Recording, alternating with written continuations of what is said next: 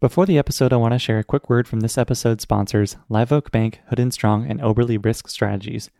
Our first sponsor, Live Oak Bank, is a seasoned SMB lender providing SBA and conventional financing for search funds, independent sponsors, private equity firms, and individuals looking to acquire lower middle market companies. Live Oak has closed billions of dollars in SBA financing and is actively looking to help more small company investors across the country. If you are in the process of acquiring a company or thinking about starting a search, contact Lisa Forrest or Heather Anderson directly to start a conversation or go to liveoakbank.com slash think. Our second, Hood Strong, is a CPA firm with a long history of working with search funds and private equity firms on diligence, assurance, tax services, and more. Hood Strong is highly skilled in working with search funds, providing quality of earnings and due diligence services during the search, along with assurance and tax services post acquisition. They offer a unique way to approach acquisition diligence and manage costs effectively. To learn more about how Hood and Strong can help your search, acquisition, and beyond, please email one of their partners, Jerry Zhou at jzhou at hoodstrong.com. And our third sponsor, Oberle Risk Strategies, is the leading specialty insurance brokerage catering to search funds and the broader ETA community providing complimentary due diligence assessments of the target company's commercial insurance and employee benefits programs. Over the past decade, August Felker and his team have engaged with hundreds of searchers to provide due diligence and ultimately place the most competitive insurance program at closing. Given August's experience as a searcher himself, he and his team understand all that goes into buying a business and pride themselves on making the insurance portion of closing seamless and hassle free. If you are under LOI, please reach out to August to learn more about how Oberle can help with insurance due diligence at oberle risk.com or reach out to August directly at august.felker at oberle risk.com. And now to the episode. Hello and welcome, everyone. I'm Alex Bridgeman, and this is Think Like an Owner.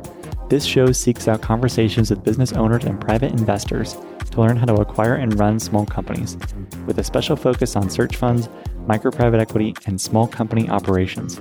You can learn more at alexbridgeman.com slash podcast and follow me on Twitter at aebridgeman. And if you like the show, please leave a review and tell a friend to help more folks find Think Like an Owner. I'm also the founder of The Operator's Handbook, a print publication where small company operators share their insights and ideas for building more effective and profitable companies. Articles focus on process improvement, sales, hiring and training, managing culture, and all responsibilities within operating a small company.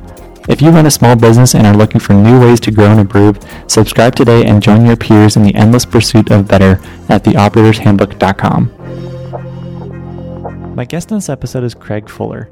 Craig is the founder of FreightWaves, a data and media business focused on freight and supply chains. FreightWaves is a VC-backed company with 19 million in revenue with editorial content, a data product, job board, video content, and multiple podcasts. Prior to FreightWaves, Craig had no background in media, but has built quite a playbook for media businesses with a data component. Craig, as of a month ago, is also the new owner of Flying Magazine, an iconic blue chip publishing brand in the general aviation community, which we discuss extensively in this episode. For a deeper background on FreightWaves, I highly recommend his episode on a media operator, which we'll link to in the show notes. During our conversation, we discuss his fascinating background within his family's trucking business, starting a tech business before FreightWaves, launching FreightWaves, and his acquisition of Flying Magazine and his plans for growth and improvement. Enjoy. I've been super excited to have you, Craig, on the podcast ever since Preston mentioned that you could come on. I've loved studying FreightWaves and then seeing your acquisition of Flying Magazine. I'd love for you to just take us through the one minute version of zero to starting FreightWaves and then acquiring Flying. Can you give us your background in a nutshell? Super excited to be here. You know, it's interesting because there isn't enough resources out there for small businesses. There's a lot of conversation about venture capital and what's happening. You can find plenty of content out there the challenge is if you're a small business, someone thinking about buying a business, there aren't a lot of great resources for you. It's not a very sexy conversation for many people. So it, it's an underserved part of the market. I certainly applaud you for building this, and hopefully, this conversation brings resources for people and guidance. I've been around business my whole life. My father was a, an entrepreneur and started a company. It went from a bootstrap company. He didn't raise capital. He ended up taking it public in 1994 and then ended up buying it back and taking it private. very large company. So I sort of saw my father effectively bootstrap a business and got to over a billion dollars in revenue. So he was my big mentor in my life. And I always dreamed of taking over his business one day. But it wasn't my fate. My brother, my older brother, ended up becoming the CEO, and I didn't want to work for my older brother. So I decided the only way to sort of do something was to get outside the family business and start something myself. So I went out and took a business that was a part of my father's business, which was in payments, and spent five years trying to figure out how to build a technology company without very good guidance. I didn't have a board. My father had ran a trucking company and a very successful one, but it, he wasn't prepared to sort of lead a technology company, which is very different. The motion and the way to run a technology company is quite different. And so I had to learn a lot of things the hard way. And this was in 2005, 2010, where there weren't a lot of really good venture resources. It was sort of in that lull between the dot com rush and sort of the 2010 sort of post Great Recession environment where people were still cynical about startups. We hadn't seen what we've seen in the last decade, particularly technology startups. And so wasn't a lot of great resources that went out there. So I had to learn a lot of things the hard way, and I made a lot of mistakes. Uh, but I ended up selling that business in 2012 and stayed on as part of it for two years. Just wasn't a great employee. My father, we had retained a piece of the business, and I worked for my father as part of that engagement. My dad, the company struggled, being a technology company, had struggled. So my dad ended up firing me in 2014, which was really difficult for me. If you're a founder of a company or you're an entrepreneur, not only are you spending a lot of time in your business, but oftentimes your social network is defined by your business. And so the company was effectively out of cash. And when my dad fired me, I couldn't really tell my side of the story, which was we ran out of money and basically my father resented me, blamed me largely for putting the company in that position. But I couldn't go tell anybody that. So I just sort of disappeared. And I knew at that point that I could never work with my father ever again. Just the foundation was broken there. He would ever support anything I did financially at that point. And so, sort of like burn a bridge. And I think if you've ever been a part of a family business, this dynamic is very real. A lot of people who are sort of multi generational businesses, the fathers want the sons or the daughters to go work for them. And you're often unprepared to go find a real job or go start another business because you didn't see that happen. And that was sort of my situation in 2014 getting fired is basically everything was gone. And so I had to start over. And I thought I'd be an employee. It was a really, I found out really quickly I was a really bad employee. Like when you've been running your own show for 10 years, even though it's been funded by my dad, I just didn't know how to be an employee. Instinct isn't built into me. And so I also knew that I couldn't go rely on my father for any kind of funding or support. So I had to go do it on my own. And I was sort of an existential crisis. I was very depressed. I felt like I had lost everything in my life and was really, really down, like as, as low as any person could possibly be. I realized after taking a job that I hated, even though I was getting paid really well, not working very hard, in my opinion, but getting paid really well to do what I thought was very little. I ended up deciding I want to go start my own business. And that's when FreightWaves came about. Yeah, can you talk a little bit about what FreightWaves is for those who don't know and how you decided to start that? So FreightWaves, I was day trading. So in addition to doing this job that I was really didn't enjoy and the company didn't really need me, frankly, I was doing some day trading on the side to sort of keep my mind sort of working. I became really enamored with financial markets, the way the stock market works. This is 2015 the commodities were crashing 15 oil prices were crashing. Everything was sort of melting down in the commodities in the industrial side of the economy in 2015 and cnbc which i would keep on all day long was talking about the global shipping markets a barometer for economic activity and i thought coming back from trucking because that's where i started my dad's business was in I couldn't understand why they didn't talk about the trucking industry, which is actually a more important component of the domestic economy, more freight moves to trucking. So I came up with this idea to basically create a data business and a media business dedicated to freight movement. And that was really what started with FreightWaves. Day one, I didn't think media was sort of in the components, but the data piece of it uh, was.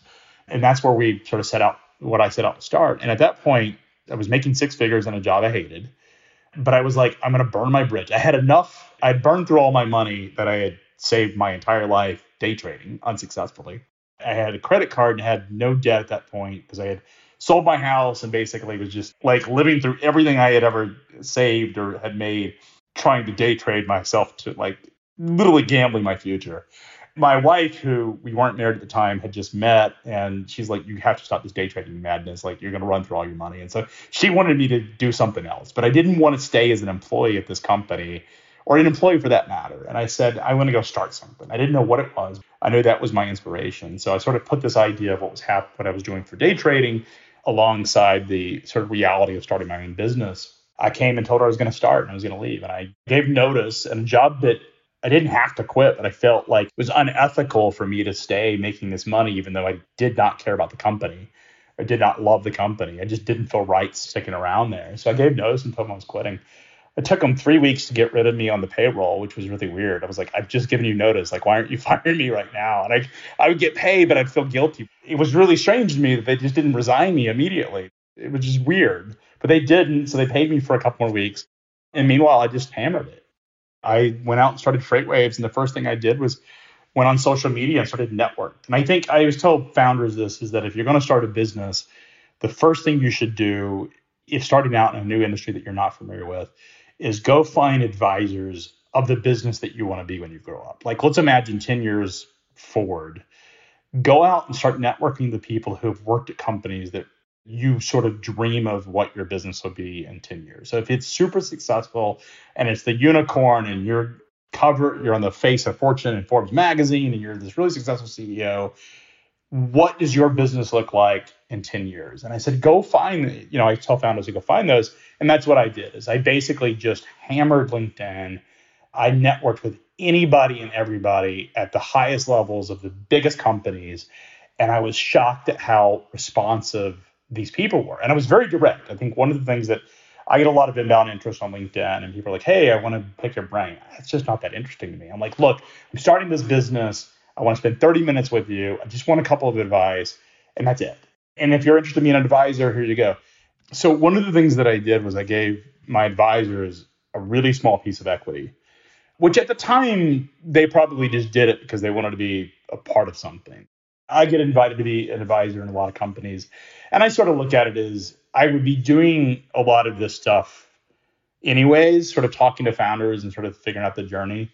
But if I get something in return, that's great. As I've had more success, I'm more discriminating what I do, and I actually expect something from the founder, which is a little different, just because I have a finite amount of time, and my time is very valuable to me. But in those days, I think a lot of the people who did it were just like, "Hey, this is an interesting idea, and I just want to be a part of the journey, not thinking it would be worth much." Now I look at how much their value has increased. It's actually we're talking a lot, you know, six figures and higher for just some of them basically a couple of emails and that's all they ever did. Some of them were far more involved and, and appreciative, but many of them were there. And look, I'm happy they, they sort of believed in it, gave me a couple of ideas, maybe a couple of introductions. It was worth it in those days. And so I don't ever regret looking at the capital or the equity that I've given up in a business because at the time that I made those decisions, they were the right decisions.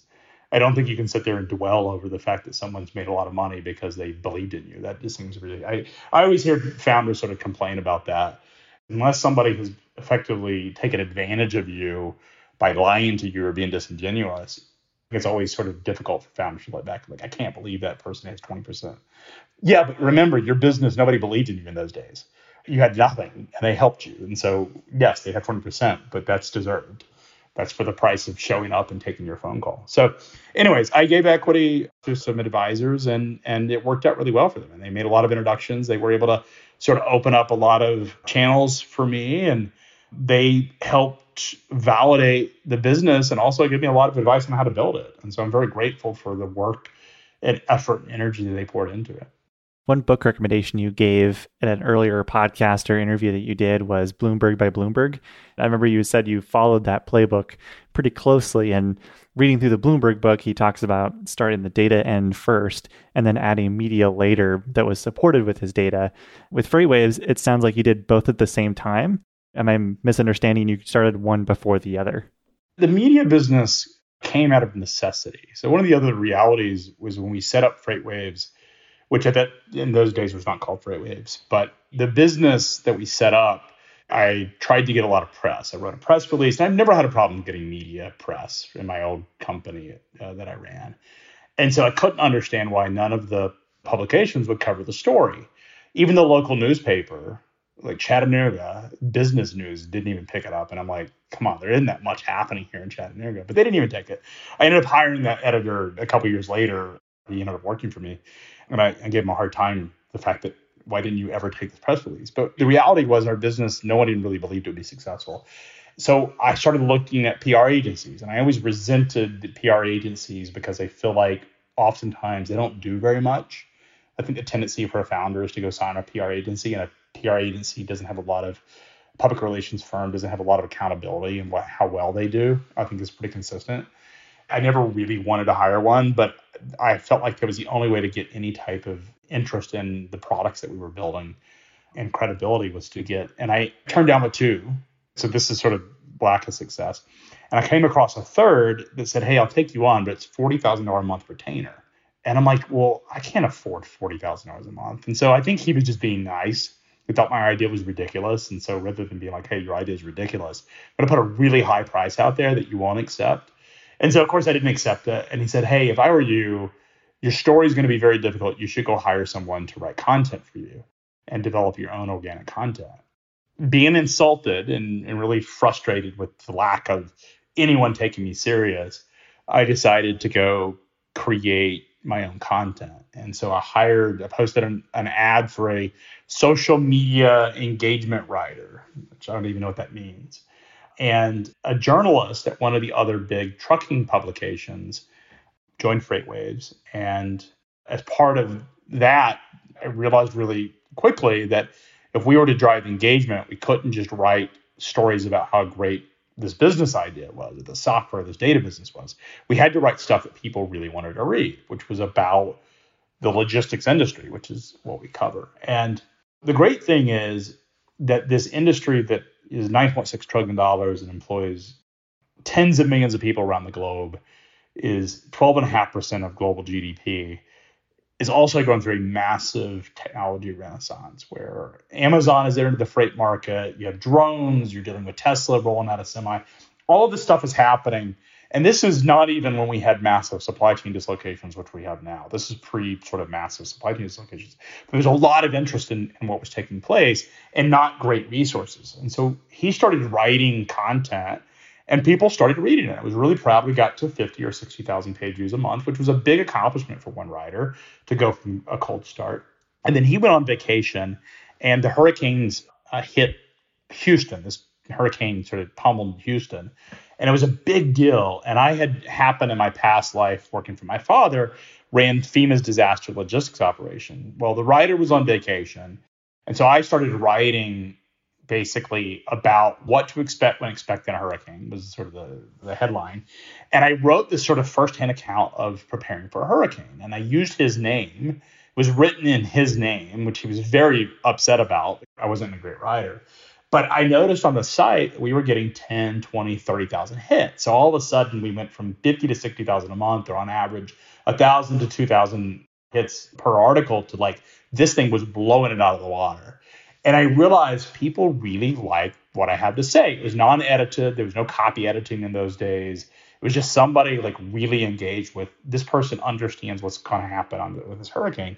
And so I started writing a couple of more articles and people were reading my content. I'm like, well, okay, we're on to something. And that really began this realization that what the freight and logistics industry wanted was information about what was happening from a firsthand sort of operator standpoint, somebody who'd been on the front lines.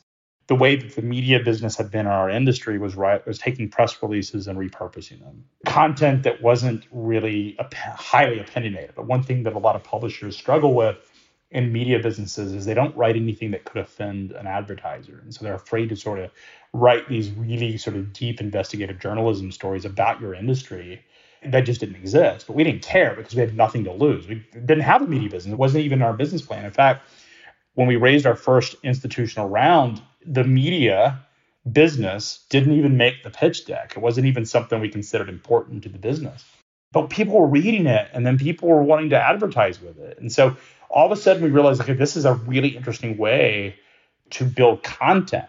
So we had launched this media brand sort of accidentally and we decided that we needed to put a conference together. And so we created this conference and the first one we created had like 150 people show up. We knew nothing about running a conference. It was the worst conference I'd ever been to.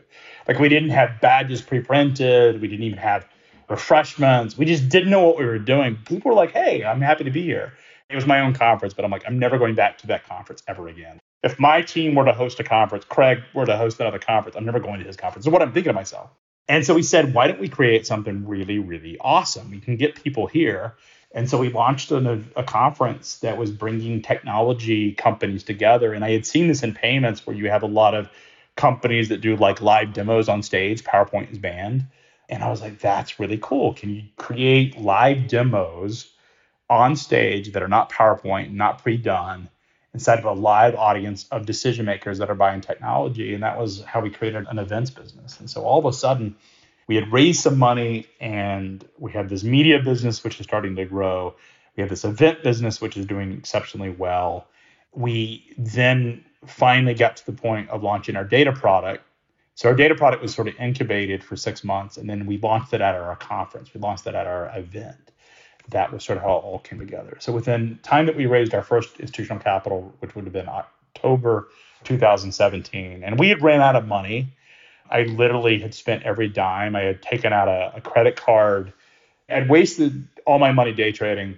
And to start what's now FreightWaves, I had good credit. So I'd taken out a credit card and opened up a zero APR credit card with Bank of America. And I had a credit line of $50,000 because at the point when I started this, I was still employed. So they gave me a, a pretty nice credit line. I ran up the $50,000. Bank of America zero APR credit card funded Freight, the original investment we raised a little bit of angel funding, but we ran through it. And so my wife and I were getting married in September of 17.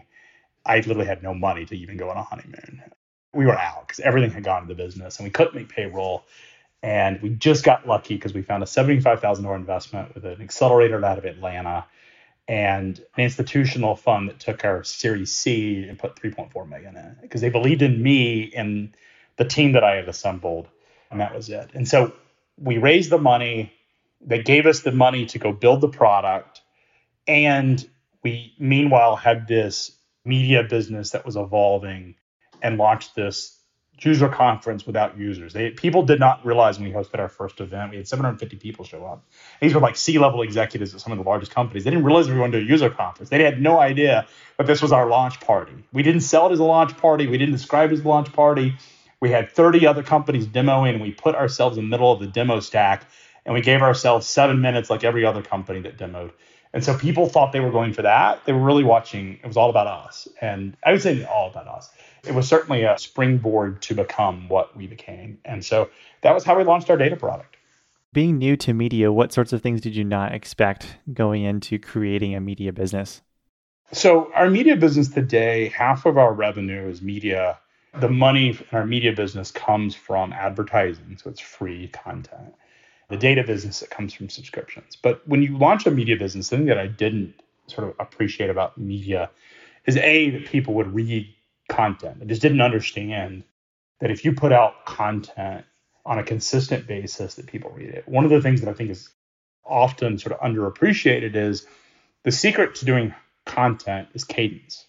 I think this is very hard for individual contributors. I have the utmost respect for you as a putting this together because it is very difficult to be inspired every single day or, or weekly with something new. And after a while, it becomes a drain of a lot of energy. And so, one of the things that we found, or I found, is that the secret to media businesses is constant cadence.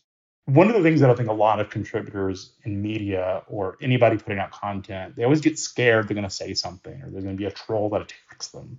You need to get over that. If you're going to write content, it's just a reality of doing it. You're going to upset people. People are going to attack you. If you're really big at it, they're going to find, you know, it's like the guy in the, the jail yard, and you get shanked. The old saying, you go if you're really successful, somebody wants to punch the guy that's really success, the, the, the really big guy in the in the yard, because it gives them credibility. Oh, they're going after this person. So the bigger you get, the more trolls you're going to invite.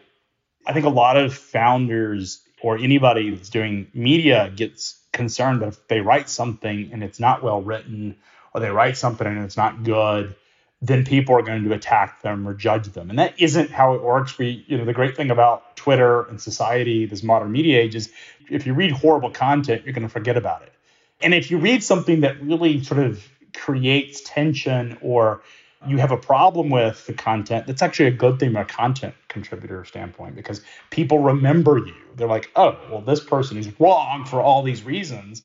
That's the best thing. What you don't want in the content business is being forgotten. That is the absolute death for a content producer is to be forgotten. So it's better to put something that's polarizing out than not put anything at all. But one of the things that we've learned is having cadence is setting up constant content, which is very difficult to do unless you're committed to it, and basically slaving it out every single day and every single week. And what I see is oftentimes in our industry, a lot of uh, people in the logistics industry which have sort of tried to emulate what we've done with putting out content. So they're, they're committed to it for a couple of months, maybe even a year, where they create a new podcast brand and they create new content. They invest a lot of money in it and they're not getting the returns. It doesn't sort of ignite.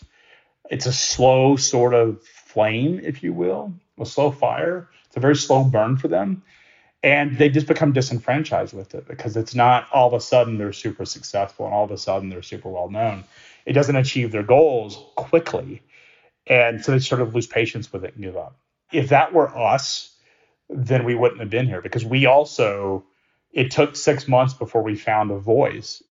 It took a while before it sort of caught fire. And so you just have to stick with it. The other thing is cadence is very important. One of the rules I have with FreightWaves and now Flying, which I acquired, is when you go to the site, it needs to be fresh content every single time. Now that's hard to do. It takes staff and takes resources and takes something unique to say. But if you're going to build a scaled media brand, you need to have something fresh. If you think about that from your own life, if you're into sports or you're into just news generally or business news, if you go on to ESPN.com or you go on to CNN or Fox or MSNBC, whatever your leaning of choice, your your destination of choice, and it's the same content day after day, you're not going to go there anymore. And I think a lot of companies they get a piece of content, they're very successful with it, they just stays there indefinitely, and the site becomes very bland the media companies, ESPNs and CNNs and Fox and MSNBC for that matter, have figured out that they have to constantly be refreshing the content. And they could take the same story and do it five different times, slightly different, but it's effectively the same story. That's what makes successful content. So the other thing I often hear, but even by the media people who come from a print publishing background, is that I've already covered this story. I don't need to cover it again. And it's actually not true. You should be covering it or they go back and re-edit the old blog. So they do this new story and they go back and put additional content in. That's a different piece of content. You should be rewriting. Uh, you should be writing something new so that people know it's a new take. The other thing about media that I would say, closing thoughts on that, is that what drives successful traffic in our digital age is the headline and the photo. Those are the two most important pieces of real estate you have in a content business is what is the headline? Is it interesting enough? And what is the clickable photo. A lot of people use click art.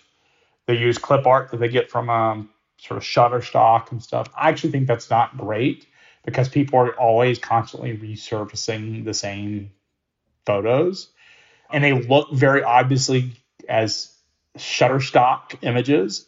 Whereas if you took an image that was not just from your phone and you posted it, but it was unique, that is more likely to be successful than something that looks like it was Shutterstock. And I think that's always difficult for people to understand. At the end of the day, you have to remember if you're doing content, you're competing against all of the other things that grab people's attention. People want to be engaged, they want something unique, they want something that's that creates an opinion or an emotion out of them. And so it has to be interesting enough for the person to click on it and share it. And you can only do that if you have the right headline and the right piece of photography or art that is different than everything else out, out there in somebody's Twitter feed or Facebook feed.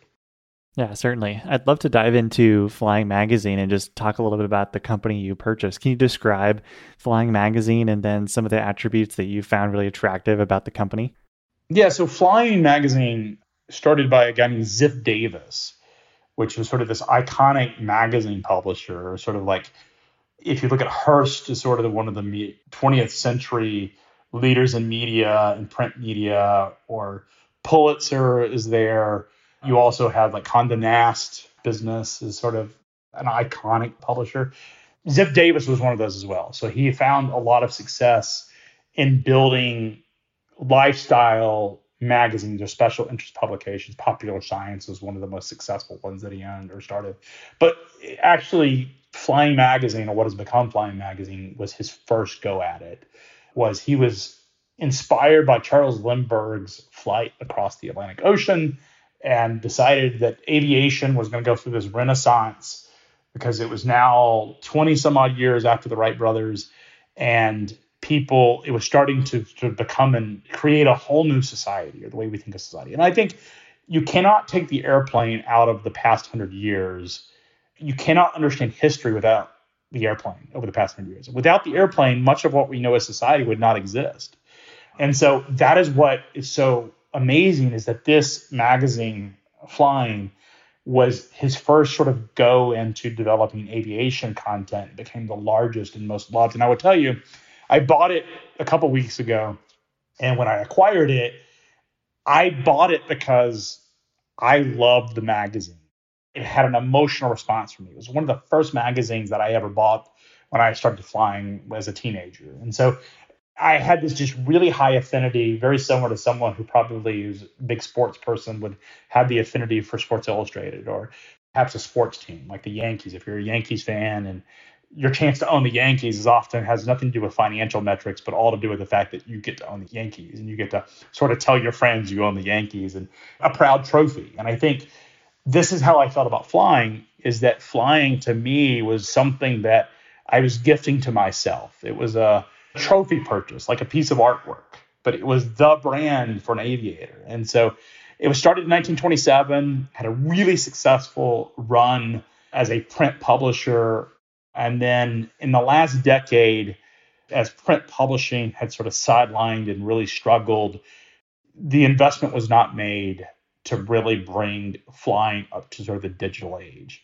Yes, they have a great, highly engaged website and a highly engaged audience, but from someone who comes at it fresh as a media executive, as a digital media executive, it's not a standard that I would expect for a digital media property to end. And the reason I, I know that is I had started flying when I was 13 years old. I had stopped in college at 20. Being a pilot in my early days was consuming a lot of content, and flying was a go to sort of brand for me as a magazine.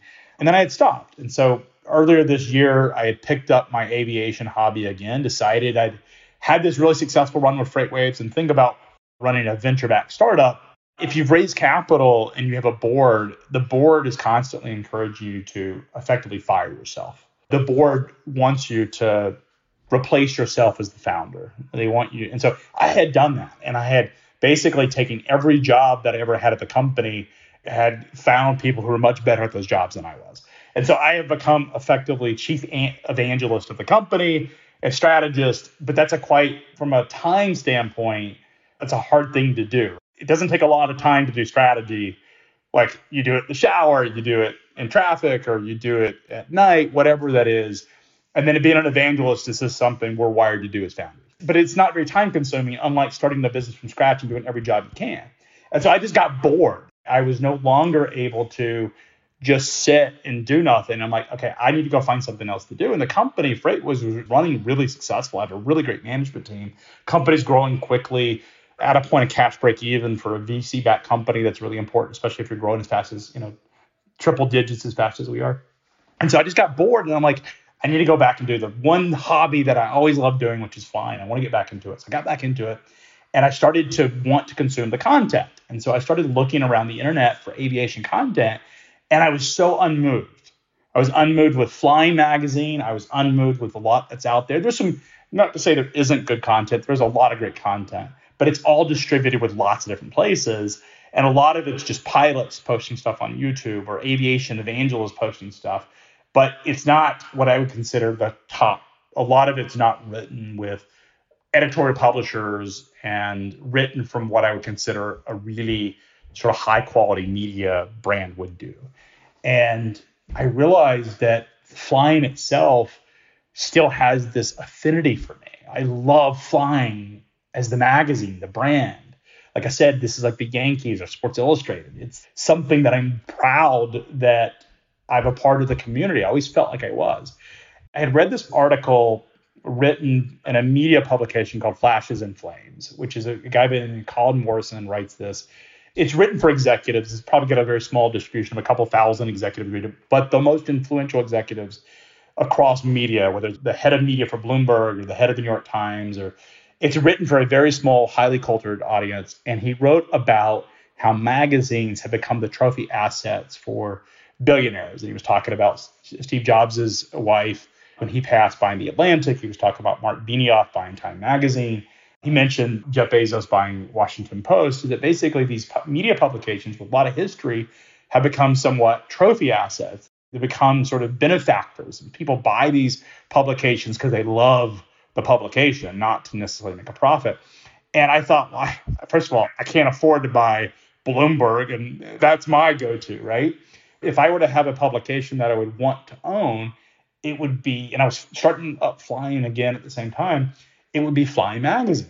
This is the Sports Illustrated of, of the aviation industry. And so I decided I'm just going to reach out to the CEO. So I went on LinkedIn, I found him, and I sent him a note. I said, Hey, I would like to buy Flying Magazine. Straight up, I was like, Look, he's probably not going to respond to me, but I'm not going to waste my time by saying, Hey, can we talk? I'm going to tell them exactly what I want, which I think is really important. If you're a founder and you aren't well known, being direct is really important for people who get. I get a lot of inbound inquiries for because now I'm in media and we have a large distribution. So being very direct and precise of what your intentions are with that conversation is really really important. And so I said, hey, I'd like to buy Flying Magazine, and he reached back out a couple days later and said, hey, let's have a conversation. It's not for sale, but we're happy to have a conversation. We did, and a couple months later, I ended up owning it. Are you willing to chat a little bit about some of the things you're looking to add to flying or improve with flying? Yeah, look, I think magazine publishers oftentimes don't understand digital. And I, I, think flying is oftentimes what you see, and this is true in flying's case, is you have a tendency to basically protect print. And so there's a desire that you have this revenue and subscription stream from print. And the concern is that if you're if you're putting all the content on digital at the same moment you put it on print, that you're going to dilute your print subscriptions. I think this is the same thing that the movie studios have struggled with around releases of movies, where they used to go to the theaters and they would sort of release it to the theaters 45 or 60 days before it ends up on a streaming device. Print publishers think the same way, is where they'll create a magazine, say the August edition of this, and they'll hold back content for the August edition or some the December edition. We're gonna, in Flying's case, we're gonna focus on jets. I'm I'm completely making it up, but a jet edition is gonna be in December, and we're gonna hold back all the content for jets until that December edition. So you've gone out for the for six months and sourced all this great content, and you prepare it and you get it ready for print. That's how we print publisher things. And then after it's out in December, you wait four months to then release it on digital. Well, guess what? A year potentially has passed since you've prepared those articles. And if it's news, which oftentimes is sort of the pet, you know, something that publishers do a lot of, then it's not even time worthy. The conversation's already happened. And in an age where Twitter and Instagram and Facebook and YouTube and you name it, and Reddit forums are universal and ubiquitous, if you're not the first, you're the last. And that's the thing that I think a lot of magazine publishers struggle with is they try to protect the, ma- the print by holding back a lot of the real-time content and they miss this massive window to be the first and primary source. The other thing that I think ends up happening is that there is an underinvestment in digital. If you're print focused, you focus on everything about the print subscription and everything about the print magazine, and you're not putting the type of investments you need in digital. It's not that it's not there, it's just that there's a different sort of DNA to it.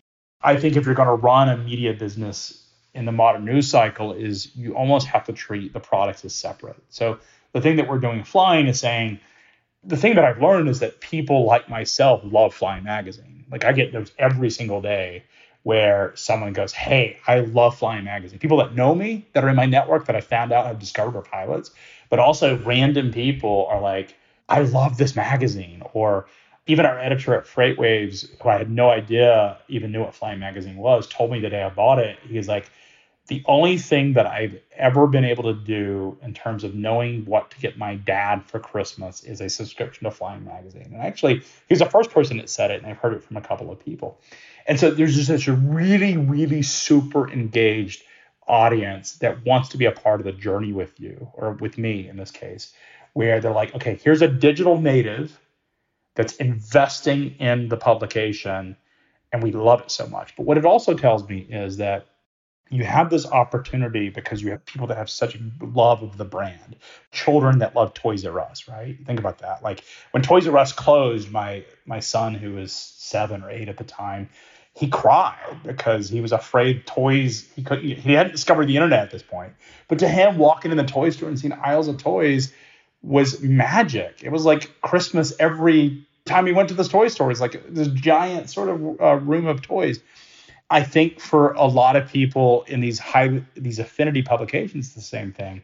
One of the things that we're doing is we're saying, why don't we reinvest in print but differently than we do digital? And so we're actually segmenting it off. And what we're trying to do is what I call aviation porn. It's like the reason people subscribe to flying is because of the beautiful photography, the highly long form evergreen articles that they can keep, and the fact that when they, they can put them on the coffee table and when their friends come over or their family comes over, they see the aviation publication. I think pilots, in many ways, it's not something that is, it takes a lot of work and effort to become a pilot. You have to constantly stay after it to keep your skills just up to par to stay, to stay safe.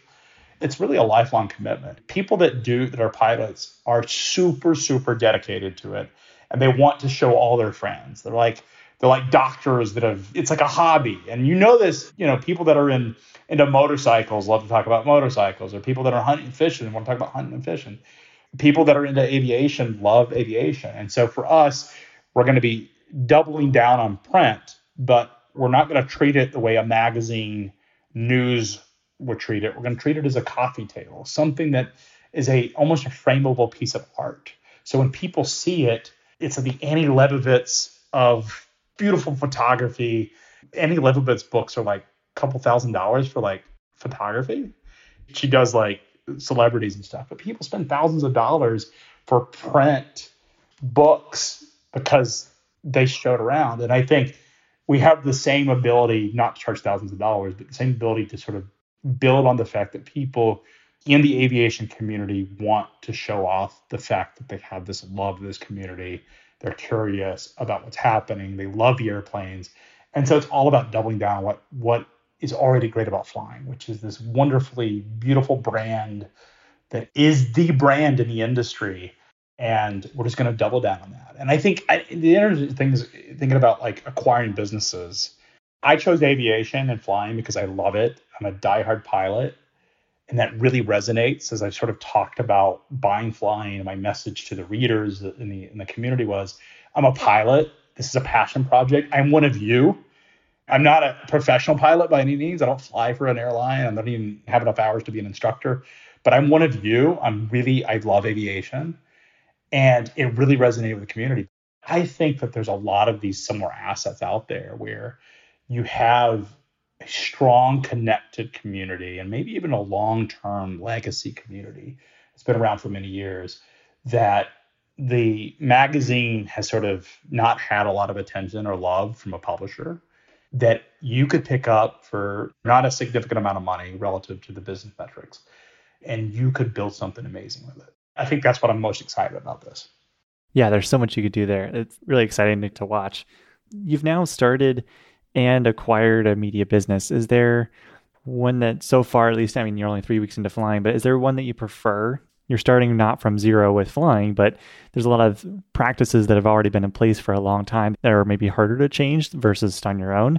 Is there one version that you prefer over the other?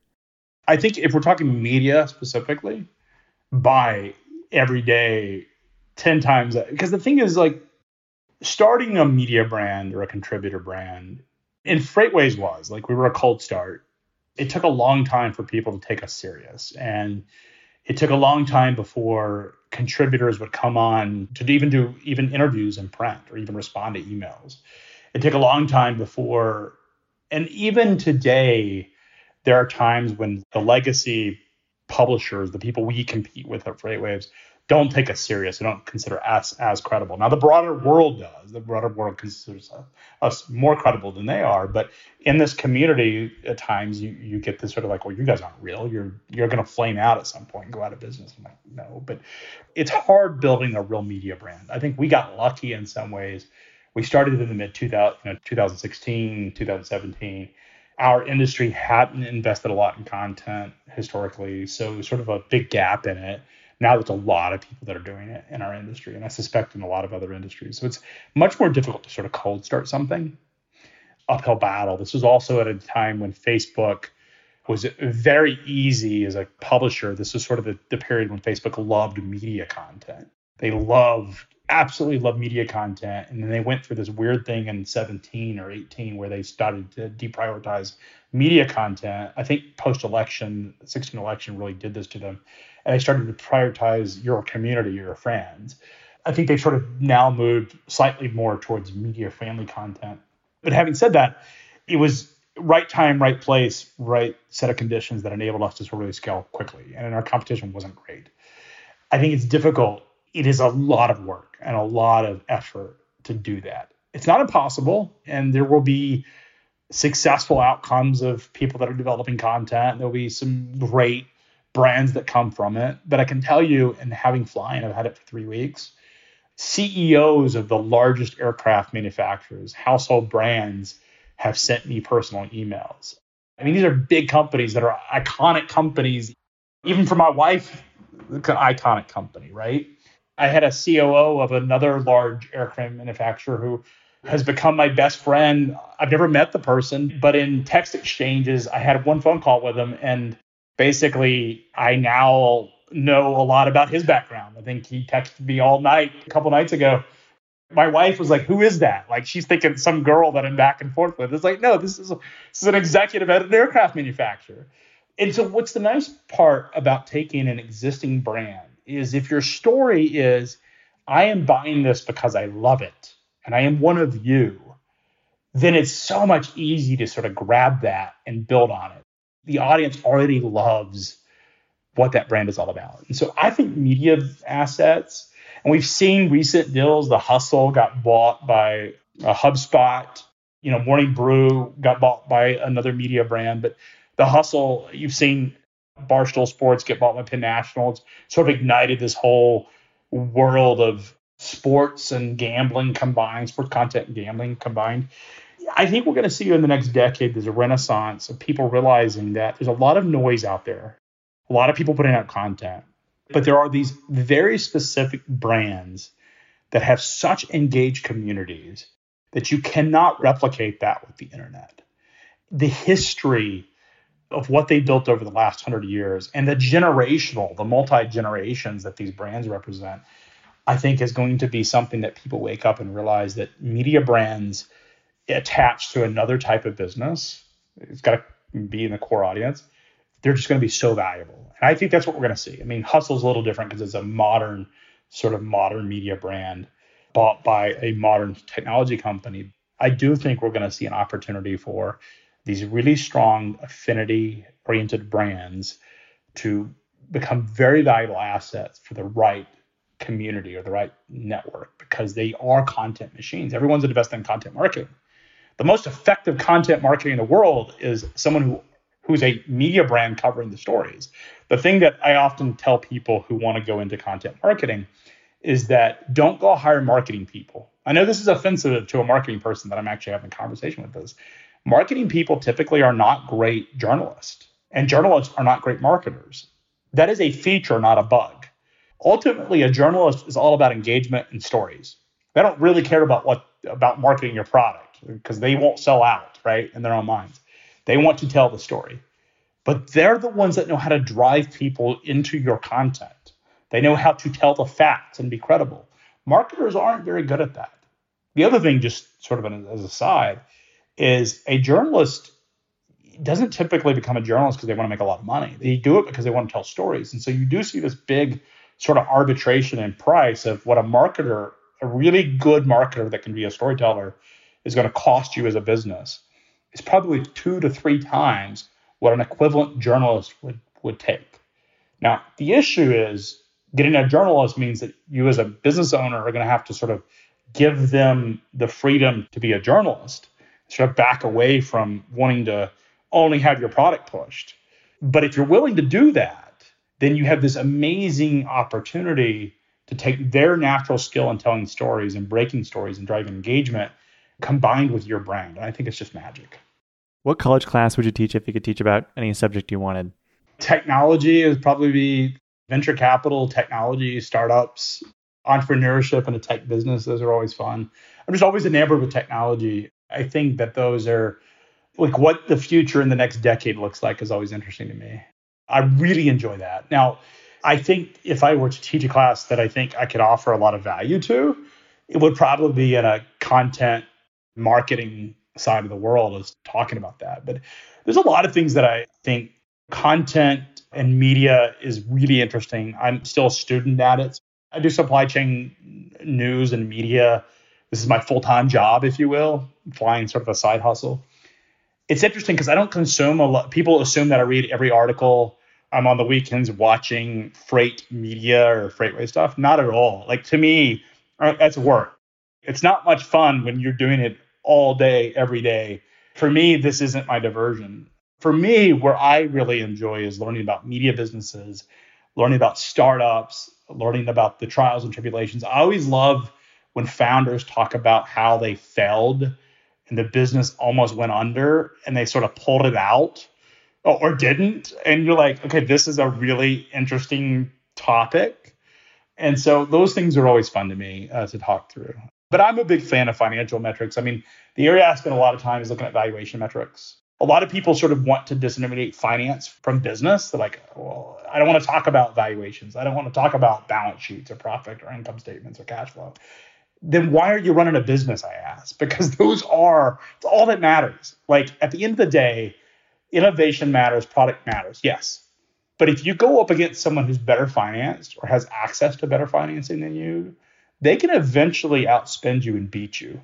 So, yes, having good product is important, but you need to also understand finance because if you don't understand finance, you will not understand opportunities. And that's what enabled me looking at flying specifically. I understood what valuations were going at in media, and I made a very nice offer to the publisher. But I also understand what valuations are going out in technology businesses. And if I could, uh, looking at FreightWaves, if I could combine the two, you know, we we just raised money at 15 times revenue. Media businesses run at about sort of upper end, most important properties at four times revenue. So a massive arbitrage from, from 15 to four. So if you can sort of take that, and that was all of FreightWaves. That included media, which is half our business, and SaaS. And SaaS metrics is like 28 times, but we wanted to go there. But if you can sort of combine the two efforts, of saying, okay, now I need to go find some technology businesses to sort of add to this community, then you have this really nice arbitrage. And so I love valuations because I think finance, even though I'm not, I don't prepare FreightWaves financial statements, I'm not an accountant.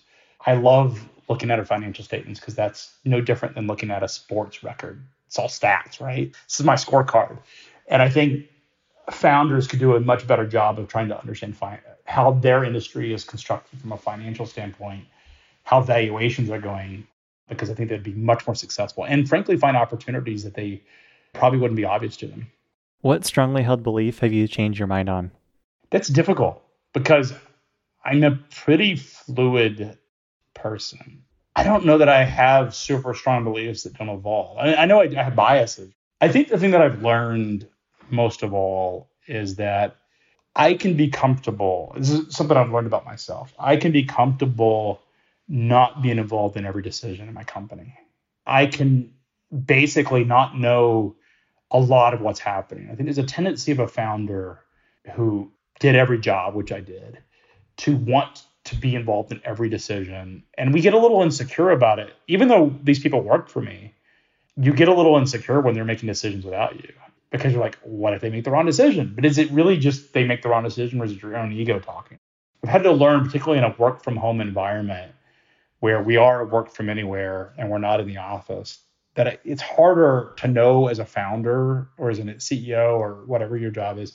It's hard to know through osmosis what's happening. The nice thing about being in an office is information flows. Like there's a lot of signals of things happening that you just sort of instinctually pick up without even having to ask. You don't need reports. In a work from home environment, that doesn't exist. And so in a work from home environment, you are very dependent upon people that are responsible for moving parts, sort of the organism of the business to feed information to you. And they've got to be a willing to do that, but you also have to be willing not to know everything. And I think it's hard to do that as a founder. You have a sense of guilt because you don't feel like you're working very hard. At least that's how I felt. You feel left out, which makes you a little insecure. And I think as founders, we have this sort of egos, at least I do, where I want to be the hero. You're the underdog when you first start your business. No one believed in you. At least that's that was my case. And so I had something to prove. Nothing gave me more pleasure in the early days of being like, you were right, or you did this, you're the best at this. The reality is not that. The reality is when your your business is successful, you're able to bring in much better talent than you will ever be at any one of these jobs. And you sort of have to let it go. You have to sort of let those people run. And if as long as you have a good foundational relationship and there is very clear lines of where you start and you stop and they start, where you're sort of maintaining some degree of control over the outcome. And it's not easy for them or you, that I think it can work really well. And that's exactly what we have at FreightWaves. I like it. What's the best business you've ever seen? Uh, Prologis, industrial real estate. So they're an investor in FreightWaves, but it's a real estate business. So you have all the sort of luxuries of being in real estate, but they're investing in warehouses, which on the surface sounds like a really boring business. But when you understand that warehouses are not subject to as much during the down cycle, particularly with e-commerce, when the economy struggles, people are still making substantial investments in warehouses. E-commerce is driving that. It's a real estate, right? So you have nice going cash flow. You own the land under the so if things go really south, you still have an asset. I just think it's a real estate business. Buying warehouses is a really sounds like a boring business, but it's a cash flow machine. And the fact that you can lever it up and acquire these businesses through debt. Again, I love finance. I love debt financing. Something magical about being able to raise at 2% or 3% interest rates and generate 15 to 20% returns. I just think that's so cool. And so the the warehouse side of the world, I think, is just industrial real estate is just a really cool business that generates a lot of cash flow and you're building something. It's a box. That's it. Is. That's all it is. A box that stores stuff, but it's a really profitable box. Yeah, a box full of other boxes. And they make a lot of money managing boxes. They build these warehouses which provide large footprints. They deal with all the stuff that people typically don't want to deal with, like local municipalities. They don't want trucks moving in and out. And it's a cash flow machine. And as long as they put the boxes in the right place, they lease this building out, they're getting they get to finance it for 30 or 40 years and they get all the cash flow coming in. It's like, who doesn't love that business? Like that's great. Like it is a lot less work. I don't mean any disrespect for Prologis or any other real estate person. There's a lot less work that goes into something like that than what we as other founders have to meet as a constant drive. It's sort of a, you're a slave to it in some ways. The warehouse business is just great because you build it, your tenants pay you money. Hopefully they're financeable and bankable, and boom, you're done. I love it. This has been awesome, Craig. Thank you so much for sharing your time on the podcast. I love learning about different media businesses and especially yours as you take over flying and start making changes and improvements. I'm so excited to watch it and hopefully be part of it in some way, at least as a subscriber. That'd be fun. Well, Alex, would love to have you. I mean, let me know. I've enjoyed it. I really appreciate your time here. Thank you for listening. I hope you enjoyed today's episode. If you enjoyed the show, please consider leaving us a review and telling a friend to help more folks find Think Like an Owner. I also want to thank our show's sponsors, Oak Bank, Hood & Strong, and Oberle for their support. For full episode transcripts and more information, please visit our website at alexbridgeman.com slash podcast. And if you want to learn more about the Operator's Handbook, please visit us at theoperatorshandbook.com and join your peers in the endless pursuit of better.